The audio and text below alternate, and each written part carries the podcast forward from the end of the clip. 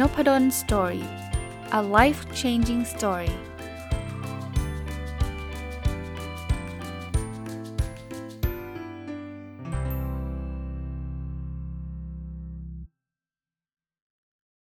วัสดีครับ ยินดีต้อนรับเข้าสู่นพดล Story พอดแคสต์นะครับ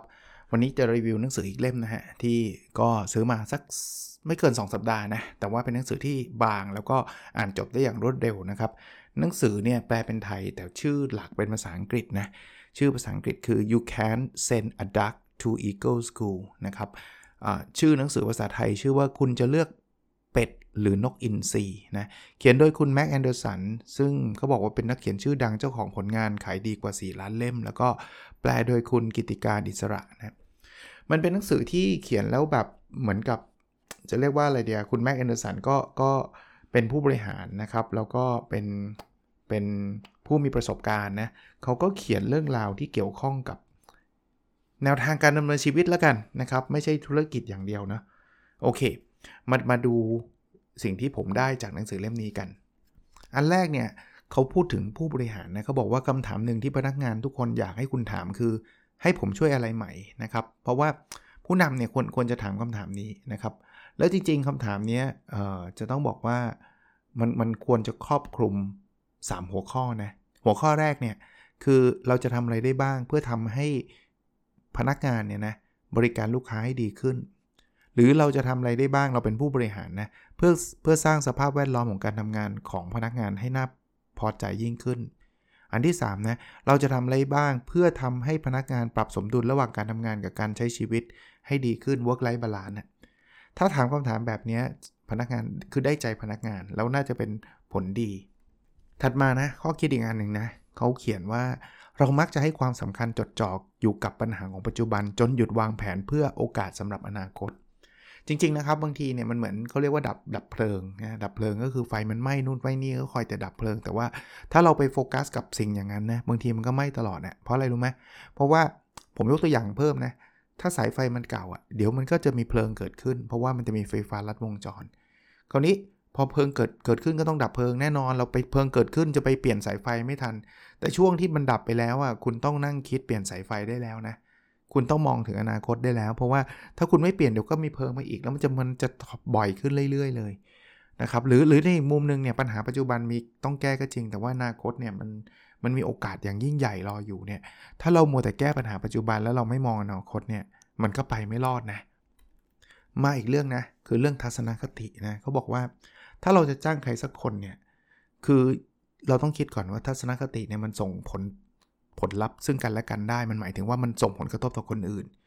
เพราะฉะนั้นเนี่ยทัศนคติของคนที่เราจะจ้างนั้นจะต้องดีและมีค่าพอที่เราจะยอมรับนะ ก็มีคนบอกนะว่า ทัศนคติเนี่ยมันเปลี่ยนยาก แล้วก็ถ้าเกิดคุณเอาคนคิดลบมาคนทัศนคติไม่มาเออไม่ดีเข้ามาเนี่ยบางทีมันจะทำให้ทีมที่มีทัศนคติดีเนี่ยพังกันไปหมดเลยนะครับเขามีเคยมีคนไปถามรองประธานบริษัท Southwest Airlines ซึ่งเป็นบริษัทที่ได้รับการยกย่องนะครับว่าดูแลพนักงานได้ดีมาก เขาก็ถามบอกว่า คุณทำให้พนักงานคุณดีแบบนี้ได้อย่างไร เขาบอกคำตอบก็คือว่า เราจ้างคนดีนะคุณคุณก็ต้องเลือกตอนจ้างเข้ามา ถ้าเกิดจ้างคุณไปเลือกคนที่ทัศนคติไม่ดีแล้วพยายามจะมาเปลี่ยนยากอีกอันนะพูดถึงเรื่องการจ้างคนให้ถูกต้องเนี่ยนะเขาบอกคุณจะจ้างกระรอกหรือฝึกมาเพื่อปีนต้นไม้โหชัดเจนเลย คือถ้าเกิดเขาบอกว่าถ้าภารกิจของบริษัทคุณคือการปีนต้นไม้ คุณจะควรทำอะไรระหว่างจ้างกระรอกกับฝึกมา พูดแล้วก็ชัดเจนนะว่าเราต้องต้องจ้างกระรอกใช่ไหมเพราะว่าอะไรเพราะกระรอกมันปีนต้นไม้ได้โดยธรรมชาติ แต่ถ้าคุณไปฝึกม้าฝึกให้ตายยังไงนะ ฝึกเป็น 10บสปี ม้ามันก็ปีนต้นไม้ไม่ได้ คราวนี้ในในการทำธุรกิจเหมือนกันนะ่ะคุณจ้างคนมาคุณก็ต้องรู้นะว่า คุณพยายามจ้างคนคนนี้มาซึ่งเขาเก่งเรื่องนี้ แต่พยายามจะเปลี่ยนให้เขาเป็นคนอีกคนหนึ่งที่จะไปทำอีกหน้าที่หนึ่ง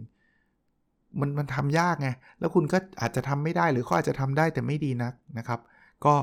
ถ้าอยากจะปีนต้นไม้ก็ต้องจ้างกระรอกนะครับ อ่ามาอีกเรื่องนะ ก็บอกว่าหนึ่งในเหตุผลสำคัญที่สุดที่ทำให้ผู้นำหลายคนล้มเหลว คือการไม่ยอมรับข้อจำกัดตัวเอง คือบางทีบางคนเป็นผู้นำบางคนเนี่ยจะทำทุกอย่างด้วยตัวเองนะพอทำทุกอย่างด้วยตัวเองเนี่ยมันก็ทำได้ไม่ไหว เพราะว่าสุดท้ายมันมันมันถูกลิมิตไงผมผมยกตัวอย่างแบบนี้เสมอนะ คือผมเป็นคนชอบเขียนหนังสือ ผมอาจจะไม่ได้เป็นนักเขียนระดับท็อปของโลกหรือของประเทศอะไรขนาดนั้นเนี่ยนะแต่ความถนัดผมคือการเขียน ผมไม่ถนัดออกแบบบก ผมไม่ถนัดพิมพ์ ผมไม่แม้กระทั่งถนัดขายหนังสือ แต่ถ้าเกิดผมจะทำทุกอย่างด้วยตัวเองนะ เขียนหนังสือก็จะเขียน ออกแบบปกก็จะออกทำดีไซน์ในเล่มก็จะทำพิมพ์หนังสือก็จะพิมพ์เอง ซื้อเครื่องพิมพ์มาที่บ้านเลย ขายหนังสือก็จะขายเอง ทุกอย่างทำเองหมดเลยเนี่ย ผมว่าผมปีหนึ่งอาจจะออกไม่ได้สักเล่ม อาจจะ2อสปีได้สักเล่มเพราะกว่ามันจะเสร็จไงใช่ไหมแต่ตอนนี้ผมสามารถออกได้เลยปี 3-4 เล่ม ถ้าอยากออกนะ เพราะอะไร เพราะผมเขียนอย่างเดียว พิมพ์ ผมก็จ้างคนอื่นเขาพิมพ์ เขามีโรงพิมพ์ที่เป็น professional ออกแบบปก ออกแบบเล่ม ผมก็จ้าง professional ที่เขาเชี่ยวชาญเรื่องนั้น ผมรู้ข้อจำกัดผมไงว่าผมทำเรื่องไหนได้ดี เรื่องไหนไม่ได้ดีนะครับทำแบบนี้มันก็วินวินนะคนที่เขาเก่งเขาก็ได้งาน เราก็แฮปปี้ถึงแม้ว่าจะมีค่าจ้างเพิ่มแน่นอน แต่ว่าถ้าเทียบกับผลงานที่ออกมาเทียบกับตัวเองนะ แล้วเป็นคนทำเองนะ ผลงานดีกว่าเราเยอะแยะ แล้วเราสามารถออกผลงานได้เยอะกว่าเดิม เยอะแยะเลยครับ คุ้มค่ามากๆ ในเรื่องมีคำกล่าวคำหนึ่งนะเขาบอกจงอย่าสนใจว่าเราดีแค่ไหน แต่เราต้องสร้างความรู้สึกดีๆ ให้คนอื่นได้จดจำชอบมากนะครับ คนพูดคือคุณทอมอแซกเกอร์นะ ก็จริงนะ ถ้าเราไปสนใจแต่ตัวเรานะว่าเราเก่งเราดีแค่ไหนเนี่ยไม่ไม่ค่อยมีคนรักเราหรอก แต่ถ้าเรารู้สึกว่าเราเจอใครแล้วเราจะสร้างความรู้สึกดีๆ ให้คนอื่นจดจำเนี่ยเออ คนจะรักเรามากขึ้น อะอีกเรื่องหนึ่งนะเป็นคำพูดเขาบอกว่ามาจากใครไม่รู้อนอนิมัสเลยนิรนามเนี่ยเขาบอกมุ่งเน้นไปเรื่องที่สำคัญเพียง2อสเรื่องก็พอไม่ใช่ยุ่งกับหลาย ๆ เรื่องที่ไม่สำคัญอุ้ยคอนเซปต์ตรงกันอะไรรู้ป่ะ OKR ไง Objective and Key Result ถ้าใครฟังนพดล Story มาตลอดก็คงคุ้นชื่อคำนี้แล้วล่ะนะ เห็นไหมสองสามเรื่องเลย อย่าไปอย่าไปเยอะ ถ้าเยอะเมื่อไหร่ปุ๊บเสียเวลาเราเสียแรงเราแล้วเราไม่โฟกัสนะ ผลลัพธ์มันก็ออกมาไม่ดีสักอย่างนะครับ อ่าอีกเรื่องหนึ่งนะเขาบอกว่าสิ่งเล็กๆ น้อยๆ สามารถสร้างความแตกต่างที่ยิ่งใหญ่ได้จริงนะครับ ทุกๆ เรื่องเลยนะ เอาเป็นว่าส่วนใหญ่ก็แล้วกันจะบอกทุกเรื่องก็อาจจะไม่เชิงบางทีมันก็ต้องความแตกต่างอาจจะเกิดขึ้นจากการทำครั้งเดียวแล้วก็แตกต่างเลยก็ได้ แต่ว่าหลาย ๆ เรื่องในชีวิตผมยกตัวอย่างนะออกกำลังกายเนี่ยถ้าเราออกกำลังกายวันเดียวเนี่ยเราไม่แข็งแรงหรอกต่อให้คุณไปวิ่งมาราธอนเลยนะ42กิโลเมตรเนี่ยวันเดียวคุณไม่แข็งแรงหรอก แต่ถ้าเกิดคุณวิ่งทุกวันทุกวันวันละ5โล5โลเงี้ยระยะยาวคุณแข็งแรงแน่นอน หรือคุณยกตัวอย่างแปรงฟัน คุณแปรงวันเดียวเนี่ยฟันมันไม่ได้สะอาดจนกระทั่งคุณแบบไม่ต้องแปรงอีกเลยใช่ไหมแต่การแปรงฟันหรือขัดฟันเนี่ยนะทำต่อเนื่องระยะยาวฟันคุณดีแน่นอน อ่านหนังสือเล่มเดียวไม่เปลี่ยนชีวิตหรอก แต่ถ้าคุณอ่านต่อเนื่อง อ่านแล้วมาวิเคราะห์อ่านแล้วมาจดโน้ตอ่านแล้วมารีวิว คุณทำไปเรื่อยๆนะระยะยาวคุณดีแน่นอน เพราะฉะนั้นเนี่ยหลายเรื่องเนี่ยมันไม่เป็นเรื่องใหญ่ ด้วยตัวของมันเอง มันอาจจะไม่ได้ช่วยอะไรมาก เฉพาะวันนั้น เฉพาะครั้งนั้น อ่านหนังสือหนึ่งเล่มอย่างเล่มนี้ถามว่าผมอ่านแล้วเปลี่ยนชีวิตทันทีเปล่า มันอาจจะไม่ได้เร็วขนาดนั้น แต่ผมเชื่อว่าถ้าเราอ่านสะสมเล็กๆ น้อยๆเนี่ยมันจะเกิดความแตกต่างยิ่งใหญ่ คุณลองมองคนที่ออกกำลังกายกับคนไม่ออกกำลังกาย 10 ปีดิ คนละเรื่องนะ คุณลองมองคนที่เขานอนเพียงพอกับนอนไม่เพียงพอ 10 ปีดิ สุขภาพไปคนละทางเลยนะ คุณลองมองคนที่ศึกษาไม่จำเป็นต้องอ่านหนังสือนะ ศึกษาหาความรู้กับให้ตัวเองจะทางไหนก็แล้วแต่เนี่ย กับคนที่ไม่ศึกษาเลยเลย 10 ปีดิ วันเดียวไม่เห็นหรอก 10 ปีดิ ผมว่าคุณจะเห็นความแตกต่าง ในหนังสือยังมีแนวคิดเกี่ยวกับการให้บริการลูกค้านะ อันนี้เป็นคำพูดของคุณแจนคาร์สันนะครับ บอกว่าทุกวินาทีและทุกการติดต่อปฏิสัมพันธ์กับลูกค้า ต้องทำให้เป็นช่วงเวลาแห่งความรื่นรมและน่าจดจำ ที่สุดเท่าที่จะทำได้ บางทีภาษาอังกฤษมันมีคำว่า moment of truth เคยได้ยินไหมเป็นเป็นช่วงเวลาแห่งความจริงอะ่ะมันจะมีจังหวะบางจังหวะเนี่ยที่เรารู้สึกว่าเออมันมันจะพลิกความรู้สึกของของลูกค้าได้เลยว่าลูกค้าก็จะรักเราหรือเขาจะเกลียดเราอะผมว่าเกือบทุกบริการนะมันจะมีช่วงเวลาแบบนั้น ซึ่งถ้าเกิดคุณทำได้ดีนะ ลูกค้ารักคุณยาวเลย เขาแบบแบรนด์อื่นเขาลดราคาแบรนด์อื่นเขาจะมาซื้อ1แถม1เขาไม่สนหรอก ถ้าเขารักคุณแล้วนะเขาอยู่กับคุณนั่นแหละนะครับ เพราะนั้นพยายามทำให้ทุกวินาทีที่เขาอยู่กับเราเนี่ยเป็นวินาทีแห่งความรื่นรมย์ เป็นวินาทีแห่งความสุข อีกคำพูดหนึ่งเป็นเออเป็นคนพูดเป็นโค้ชอเมริกันฟุตบอล ชื่อดังนะ ชื่อ Vince Lombardi นะเขาบอกชัยชนะไม่ใช่สิ่งที่เกิดขึ้นโดยบังเอิญแต่มันเกิดขึ้นได้ตลอดเวลา คุณอาจจะไม่ชนะบ้าง คุณอาจจะทำอะไรไม่ถูกต้องบ้าง แต่คุณต้องทำให้เต็มที่ตลอดเวลาชอบคำนี้นะคือคือคุณจะไปหวังว่าคุณชนะทุกเกมที่คุณเล่นไม่ได้หรอก แต่ถ้าคุณเต็มที่คุณไม่มีอะไรเสียใจ เพราะฉะนั้นสิ่งที่คุณคอนโทรลได้คือความเต็มที่ของคุณนะ แต่ว่าโดยโดยธรรมชาตินะ ถ้าเราเต็มที่เนี่ย มันมีโอกาสชนะมากกว่าแพ้อยู่แล้ว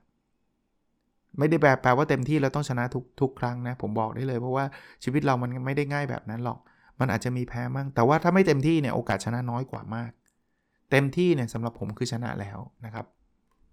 มากับอีกคำพูดหนึ่งของคุณซิกซิกล่าซึ่งจะเรียกว่าเป็นเป็น นักพูดสร้างแรงบันดาลใจชื่อดังของโลกคนหนึ่งเนี่ยเขาบอกว่าคุณไม่มีทางรู้ว่าช่วงเวลาดีๆ และคำพูดที่จริงใจแค่ไม่กี่คำจะส่ง จะมีผลกระทบต่อชีวิต ใครคนหนึ่งได้ขนาดไหน คือผมเป็นหนึ่งในคนที่เชื่อประโยคนี้เลยนะ ว่าคำพูดเป็นบางคำเนี่ยมันพลิกชีวิตคนได้นะ มันช่วยเหลือคนได้จำนวนมาก ที่ผมผมเชื่อแบบนี้เพราะว่าผมมีประสบการณ์ตรงจากการทำพอดแคสต์ต้องขอบคุณคนฟังนะครับอีกครั้งหนึ่งนะ หลายๆ คนเนี่ยกูนาอินบ็อกมาบอกว่าได้ฟังแล้วอะมันแบบมันเยียวยาจิตใจ บางคนใช้คำว่าเยียวยาจิตใจ หรือว่าฟังแล้วมันมีมันมีกำลังใจในการลุกขึ้นมาทำอะไรหลาย ๆ อย่าง หลายคนส่งผลลัพธ์มานะ บอกว่าฟังรายการผู้ประกอบการมันหยุดเลยเลยลุกออกมาทำตอนนี้ชีวิตดีขึ้นเยอะ โอ้โห ผมผมเรียนตรงๆนะครับว่าได้ฟังคำพูดแบบนี้แล้วมันรู้สึกคุ้มค่ามากๆอะ่ะกับกับเวลาที่เราแบบ ไปนั่งอ่านหนังสือ ไปนั่งเขียนสรุป มานั่งพูดวันละ 30 นาที 20 นาที เอามาลงพอดแคสต์ซึ่งกิจกรรมพวกนี้เรียนอีกครั้งหนึ่งก็ไม่ได้เป็นกิจกรรมที่แบบว่าโหแบบมีช่องมีสปอนเซอร์มีอะไรเงี้ยเน้นอีกทีว่าช่องมีสปอนเซอร์ไม่ได้ผิดนะครับ ช่องอื่นเขามีสปอนเซอร์ก็มีครับก็ดีครับนะแต่ผมก็เลยบอกว่าผมเริ่มต้นจากจากความรู้สึกว่าอยากพูดอยากทำถ้ามีผมผมรู้สึกว่า เอ้ยมีมันแย่เปล่าๆนะ มีก็ happy ไม่มีก็ยังทำอยู่ดีนะครับ แต่กำลังบอกว่าพอยคือคำพูดที่เราพูดออกไปเนี่ยมันส่งผลกระทบต่อชีวิตคนได้นะครับ ในทางกลับกันนะ เพราะฉะนั้นใครที่พูดอะไรลบๆ พูดอะไรไปว่าชีวิตคนอื่นเขาไปดูถูกเขาก็ต้องระมัดระวังเหมือนกัน เพราะว่าคำพูดมันก็ส่งผลทางลบได้เช่นเดียวกันนะครับ อะมาดูต่อนะหนังสือเขียนบอกว่าหนึ่งในความรับผิดชอบอันใหญ่หลวงที่สุดของคุณในฐานะผู้นำก็คือการทำให้ลูกน้องคุณ เป็นคนที่เก่งที่สุดเท่าที่พวกเขาจะเป็นได้ ถ้าใครเคยให้ผมไปบรรยายเรื่อง OKR มันจะมีสไลด์อยู่สไลด์หนึ่งที่ผมบอกว่าหัวหน้าเนี่ยมีหน้าที่ทำให้ลูกน้องตัวเองเก่งขึ้น แล้วคุณไม่ต้องกลัวนะ ว่าเฮ้ยเดี๋ยวมันเก่งจนกระทั่งมันมาแทนเรา ผมบอกได้เลยว่ายิ่งเขาเก่งแล้วมาแทนคุณได้ คุณจะยิ่งได้รับการโปรโมทและไว้วางใจให้ขึ้นระดับสูงขึ้นไปอีก ถ้าเขาไม่เก่งแทนคุณไม่ได้นะสิคุณจะไปไหนไม่ได้ เพราะเขารู้ว่าเขาโปรโมทขึ้นมาแล้วมันจะไม่มีคนมาแทนคุณ ถ้าเขามีตัวแทนมาแทนคุณเขารู้เลยเขาโปรโมทคุณขึ้นได้ แล้วทำไมเขาถึงอยากโปรโมทหรือเปล่า เพราะคุณสามารถสร้างคนเป็นไง คุณยิ่งอยู่ในระดับสูงเท่าไหร่ คุณจะสามารถจะสร้างคนได้เยอะเท่านั้น เพราะฉะนั้นไม่ต้องกลัวครับ สร้างเต็มที่ครับบิวเต็มที่ได้ไม่ได้อีกเรื่องหนึ่งแต่เราต้องมีเจตนาว่าเราอยากให้ลูกน้องเราเก่งมากๆ มามาดูอีกคำพูดหนึ่งของคุณจิมคอลลินส์นะครับจิมคอลลินส์เนี่ยเป็นนักเขียน แล้วก็ถ้าจำไม่ผิดเป็นโค้ชแบบ Executive Coach นะครับ ก็เป็นเป็นผู้แนะนำคนที่แบบระดับ Executive อะเขาบอกในธุรกิจความมีวินัยที่แท้จริง จะเป็นผู้ปฏิเสธโอกาสที่ไม่สมควรจริง ๆ นะครับ คุณต้องรู้จักเซโน ถ้าคุณเซเยสกับทุกโอกาสเมื่อไหร่ สุดท้ายเนี่ยคุณจะทำอะไรไม่ดีสักเรื่อง คุณคุณควรจะเซโนเป็น ผมไม่ได้บอกว่าเห็นโอกาสก็เซโนหมดไม่ใช่ ผมไม่ได้บอกว่ากลัวทำไม่ได้ก็เลยเซโนไม่ใช่ แต่คุณต้องลองเลือกดูนะ ว่าโอกาสนั้นมันมันสิ่งที่คุณคุณมันเหมาะกับคุณปะคำว่าไม่สมควรเนี่ยไม่ได้แปลว่าเป็นโอกาสที่มันมันมันไม่ดีนะมันมันดีทุกอันนะโอกาส แต่ว่ามันเหมาะไหมมันใช่ไหม มันคือสิ่งที่เราอยากทำไหม มันช่วยเสริมสิ่งที่เราต้องการโฟกัสไหม ไม่ใช่บอกว่ามั่วไปหมดเลยนะครับ ก็ลองดูครับ กลับมาที่เรื่องของพนักงานนะ มันจะสลับไปสลับมาแบบนี้นะครับ มันมีบทสั้นๆ ไปเรื่อยๆนะหนังสือเขียนไว้ว่าพนักงานของคุณจะปฏิบัติต่อลูกค้า เช่นเดียวกับที่พวกเขาได้รับการปฏิบัติ คือ happy employee ก็ happy customer ส่วนใหญ่ ถ้าคุณทำให้พนักงานคุณเป็นแบบแบบจะเรียกว่าอะไร angry employee เป็นเป็นพนักงานที่แบบงุดหงิด ไม่มีความสุข unhappy employee เขาจะมีแรงที่ไหนไปบริการลูกค้าครับเขาก็เหวี่ยงใส่ลูกค้าเท่านั้นแหละ ใช่ไหมแต่ถ้าเกิดเราทำให้เป็น happy employee เขามีความสุขเขาทำงานด้วยความสนุก ลูกค้าจะรับรับรู้ถึงสิ่งนั้น แล้วเขาก็มีแนวโน้ม เวลาคนมีความสุขคนเราจะพูดกับคนอื่นดี คนเราจะทำเรื่องดีๆ กับคนอื่น แต่เวลาคนเราโกรธคนเราไม่มีความสุข เราก็จะทำเรื่องที่มันไม่ค่อยดีออกไป ธรรมชาติเลยฮะ อันนี้หนังสือเขียนไว้เหมือนกับรายการผู้ประกอบการมันหยุดเลยนะ คือเขาบอกว่าการลงทุนทำงานที่2เนี่ยมันจะทำให้เราเหนื่อย แต่กำไรของงานนี้มันมีประโยชน์ต่อสุขภาพและความรู้สึกอย่างมหาศาล คือเขาไม่ได้พูดถึงเรื่องของกำไรที่เป็นตัวเงินด้วยซ้คือพอมันได้ทำงานที่ 2 ที่มันเป็นงานที่เรารักนะ เราจะมีความ happy เราจะมีความสุข แล้วถ้าผมผม relate ไปเลยนะ เดี๋ยววันเสาร์ก็จะได้ฟัง Weekend Entrepreneur กันอีกเนี่ย เราก็จะได้เงินด้วยนะ คือได้เงินด้วยได้ความสุขด้วย ไม่ทำหรอ ผมว่ามันคุ้มนะ ก็ก็ลองทำกันดูครับไม่อีกอันนะ อันนี้เป็นคนคนพูดคือคุณวิลเลียมเจมส์นะเขาบอกว่าการผัดวันประกันพรุ่งคือตัวทำลายทัศนคติ ไม่มีอะไรทำให้คุณเหนื่อยล้าได้เท่ากับงานที่ยังทำไม่เสร็จเสียทีจริง คือมันไม่ได้เหนื่อยล้ากายนะ เพราะเราไม่ได้ทำอะไรไงเราผัดวันประกันพรุ่งแต่มันเหนื่อยล้าใจ คุณเคยมีงานค้างไหมงานค้างที่คุณรู้สึกว่าอยากจะทำเอาไว้ก่อน อยากจะทำเอาไว้ก่อนนะมันจะค้างคาอยู่ในใจเราตลอดเลย เริ่มทำครับ มันจะมันจะหายเซ็ง บางคนบอกมันไม่มีอารมณ์ทำไม่มีเพราะคุณไม่เริ่มไง ถ้าคุณเริ่มนะ เริ่มมากเริ่มน้อยไม่เป็นไร แต่คุณเริ่มนะ ความเซ็งมันจะลดลง คุณคุณลองดูก็ได้ ไม่ต้องเชื่อผมครับ ลองดู ไอ้งานที่บอกว่าเอาไว้ก่อนเอาไว้ก่อนอะแต่ยังไงมันต้องทำอยู่ดีนะงานพวกนั้นนะคุณลองสตาร์ทนิดหนึ่งอะแล้วคุณจะรู้ว่า เฮ้ย ความกังวลมันลดลงจริงว่ะ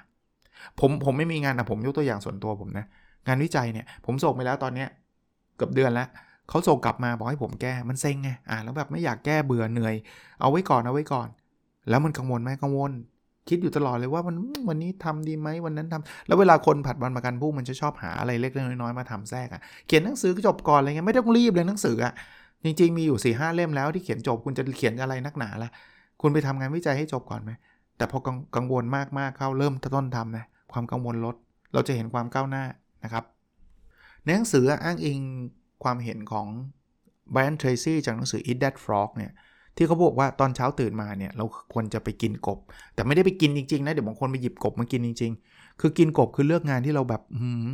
แบบเบื่อมากไม่อยากทำแล้วแบบอยากผัดวันประกันพรุ่งไปเรื่อยๆก็บอกเอาเลยตอนเช้าเลย แล้วถ้าคุณกินกบตรงนั้นเสร็จแล้วนะ หมายถึงทำงานที่ยากๆนะ วันนั้นไม่มีอะไรแย่กว่านั้นละจบล้วงานที่ยากๆ เช่น คุณจะต้องโทรไปคุยกับ ลูกค้ารายหนึ่งซึ่งเขาโหดมาก เขาจะแบบว่าดุคุณตลอด คุณจะไปขอเขาเลื่อนวันส่งอะไรเงี้ย ซึ่งถ้าเกิดคุณไม่ทำนะ วันนั้นคุณจะทำแบบไม่มีสมาธิอะเดี๋ยวจะโทรดีไหมโทรเมื่อไหร่อะไรเงี้ย คุณทำตั้งแต่เช้านะจบ เขาจะให้ไม่ให้ไม่รู้แหละ แต่จบ มันจบแล้ว แล้ววันที่เหลือคุณใช้เวลาตามสบายเลย อ่ามามาถึงอันถัดไปนะเขาบอกว่าคุณไม่สามคุณไม่อาจค้นหาค้นพบมหาสมุทรแห่งใหม่ได้ จนกว่าคุณจะมีความกล้าพอที่จะแล่นเรือออกไปจนมองไม่เห็นฝั่งคือไม่ไม่กล้าจากฝั่งนะ คุณไม่เจออะไรใหม่ๆหรอก ก็เหมือนคุณไม่กล้าทำอะไรเลยอะ่ะคุณก็อยู่แบบเดิมๆอะอยู่แบบเดิมๆคุณก็เจอแบบเดิมๆก็แค่นั้นเอง แต่ถ้าเกิดใครบอกก็ผมชอบแบบเดิมๆมีอะไรไหมอาจารย์ ก็ไม่มีครับ ถ้าชอบก็โอเคนะครับแต่ถ้าเกิดเรารู้สึกว่ามันไม่อยากเป็นแบบเนี้ยคุณก็ต้องกล้าออกจากฝั่ง คือกล้าทำอะไรใหม่ ๆ ที่คุณเลือกแล้วนะ ไม่ใช่ทำอะไรใหม่ ๆ แบบแรนดอมนะแบบทำอะไรก็ได้ไม่ใช่นะครับ มาดูอันถัดไปนะ เรามักมองข้ามความสำคัญของสิ่งที่จับต้องไม่ได้ แต่มีความสำคัญอย่างยิ่งยวดอย่างความไว้วางใจเฮ้ยผมว่า trust หรือความไว้วางใจเนี่ยคือเรื่องสำคัญมาก ไม่ว่าจะเป็นธุรกิจหรือเรื่องความสัมพันธ์นะถ้าคุณทำอะไรก็ตามแล้วทำให้คนไม่ไว้วางใจคุณเนี่ยงานคุณลำบากเลย คุณจะไม่สามารถประสบความสำเร็จได้ง่าย ๆ เลย เอาเอาธุรกิจนะ คุณขายของให้กับลูกค้า แต่คุณหลอกลวงลูกค้า หรือคุณโอเวอร์เคลมคุณโม้เกินจริง ความไว้วางใจลูกค้าลดลง หรือเหลือศูนย์ต่อไปคุณจะขายยังไงนะคุณจะลดราคายังไงเขาก็ไม่ซื้อคุณครับ เพราะเขาไม่เชื่อใจคุณ คุณมีคู่ชีวิตคุณมีแฟน แต่คุณทำตัวที่แบบไม่น่าไว้วางใจ คุณหลอกลวงเขาเขาจับได้ ความรักความเชื่อใจมันก็จะหายไปครับ ถึงตอนนั้นคุณบอกคุณกลับตัวแล้วมันไม่ได้ง่ายนะ ไม่ใช่บอกกลับตัวแล้ววันเดียวจบ มันไม่มีใครคิดได้แบบนั้นหรอกครับ นั้นต้องระวังนะครับ ต้องเรียกว่ารักษามันไว้ให้ดี ถัดไปนะเขาบอกว่าการปกป้องและเติมพลังใจให้ตัวคุณเองคือสิ่งสำคัญยิ่งสำหรับผู้นำทุกคน คือผู้นำนี่เหนื่อยนะ คือคืออันนี้ส่วนตัวผมนะ ผมเพิ่มฮะผมว่าเพราะอะไรรู้ป่ะเพราะผู้นำมันต้องดิวกับคน แล้วการดิวกับคนเป็นเรื่องไม่ง่าย เพราะฉะนั้นบางทีมันจะมีจังหวะที่แบบ เราทำเต็มที่แล้วมันก็เฟลทำเต็มที่แล้วเขาไม่เห็นเชื่อเราทำเต็มที่แล้วผลลัพธ์มันก็ไม่ดีทำเต็มที่แล้วคนก็ยังงุนหงิด บางทีการปกป้องและเติมพลังใจก็ต้องมีนะสำหรับคนเป็นผู้นำไม่งั้นอยู่ได้ไม่ไม่คืออยู่ตำแหน่งนั้นไม่ได้นานหรอกเพราะว่ามันไม่ใช่อะ่ะ แต่ก็ต้องยอมรับนะ ผู้นำมันได้มีอยู่ในตัวทุกคนนะ บางคนถ้าคิดว่าไม่ใช่ก็จะสเต็ปออกมานะครับอย่าไปเป็นผู้นำแล้วทำอย่างอื่นแทนเราเราไม่จำเป็นต้องเป็นผู้นำกันทุกคนไม่งั้นจะมีผู้นำเหรอใช่ไหม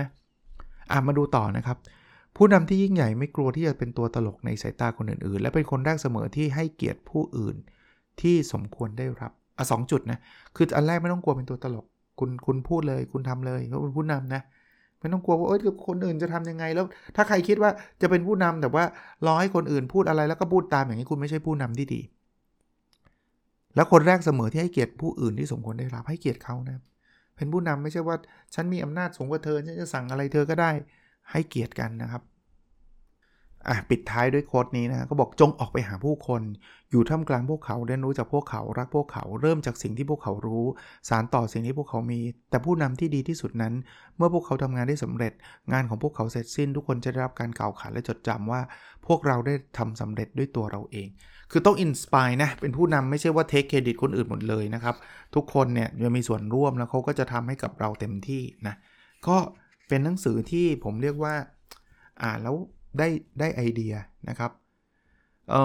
ชื่อหนังสือคุณไม่สามารถส่งเป็ดไปโรงเรียนนกอินทรีมันมาจากความคิดว่าถ้าเกิดคุณเป็นเป็ดนะคุณคุณเอาเป็ดเข้ามา แล้วคุณจะไปให้มันบินแบบนกอินทรีมันทำไม่ได้นะครับ เพราะฉะนั้นเนี่ยมันมันเป็นคอนเซปต์คล้ายๆ ว่าคุณต้องหาคนที่ดีนะครับเท่าที่จะหาได้นะแล้วก็มอบอำนาจให้เขาทำอะไรที่ที่ตอบโจทย์องค์กรตอบโจทย์ลูกค้า นะครับถ้าคุณไปหาคนผิดมา คุณจะมา train เขา train ยังไงก็ไม่ไหวอะ่ะเหมือนเป็ดอะคุณเอาเป็ดเข้ามาแล้วคุณบอกว่าต้องบินสูงๆแบบนกอินทรีนะไม่มีทางอะนะครับก็ก็เป็นชื่อที่มันดึงดูดดีนะครับ โอเค หนังสือ you can send a duck to eagle school คุณจะเลือกเป็ดหรือนกอินทรีนะครับ เขียนโดยคุณแม็กแอนเดอร์สันแล้วก็แปลโดยคุณกิติกานต์ อิสระนะครับ มีจำหน่ายที่ร้านหนังสือทั่วไปนะครับ ผมเพิ่งไปซื้อจากร้านในอินมา โอเคครับ แล้วเราพบกันในวิดีโอถัดไปนะครับ สวัสดีครับ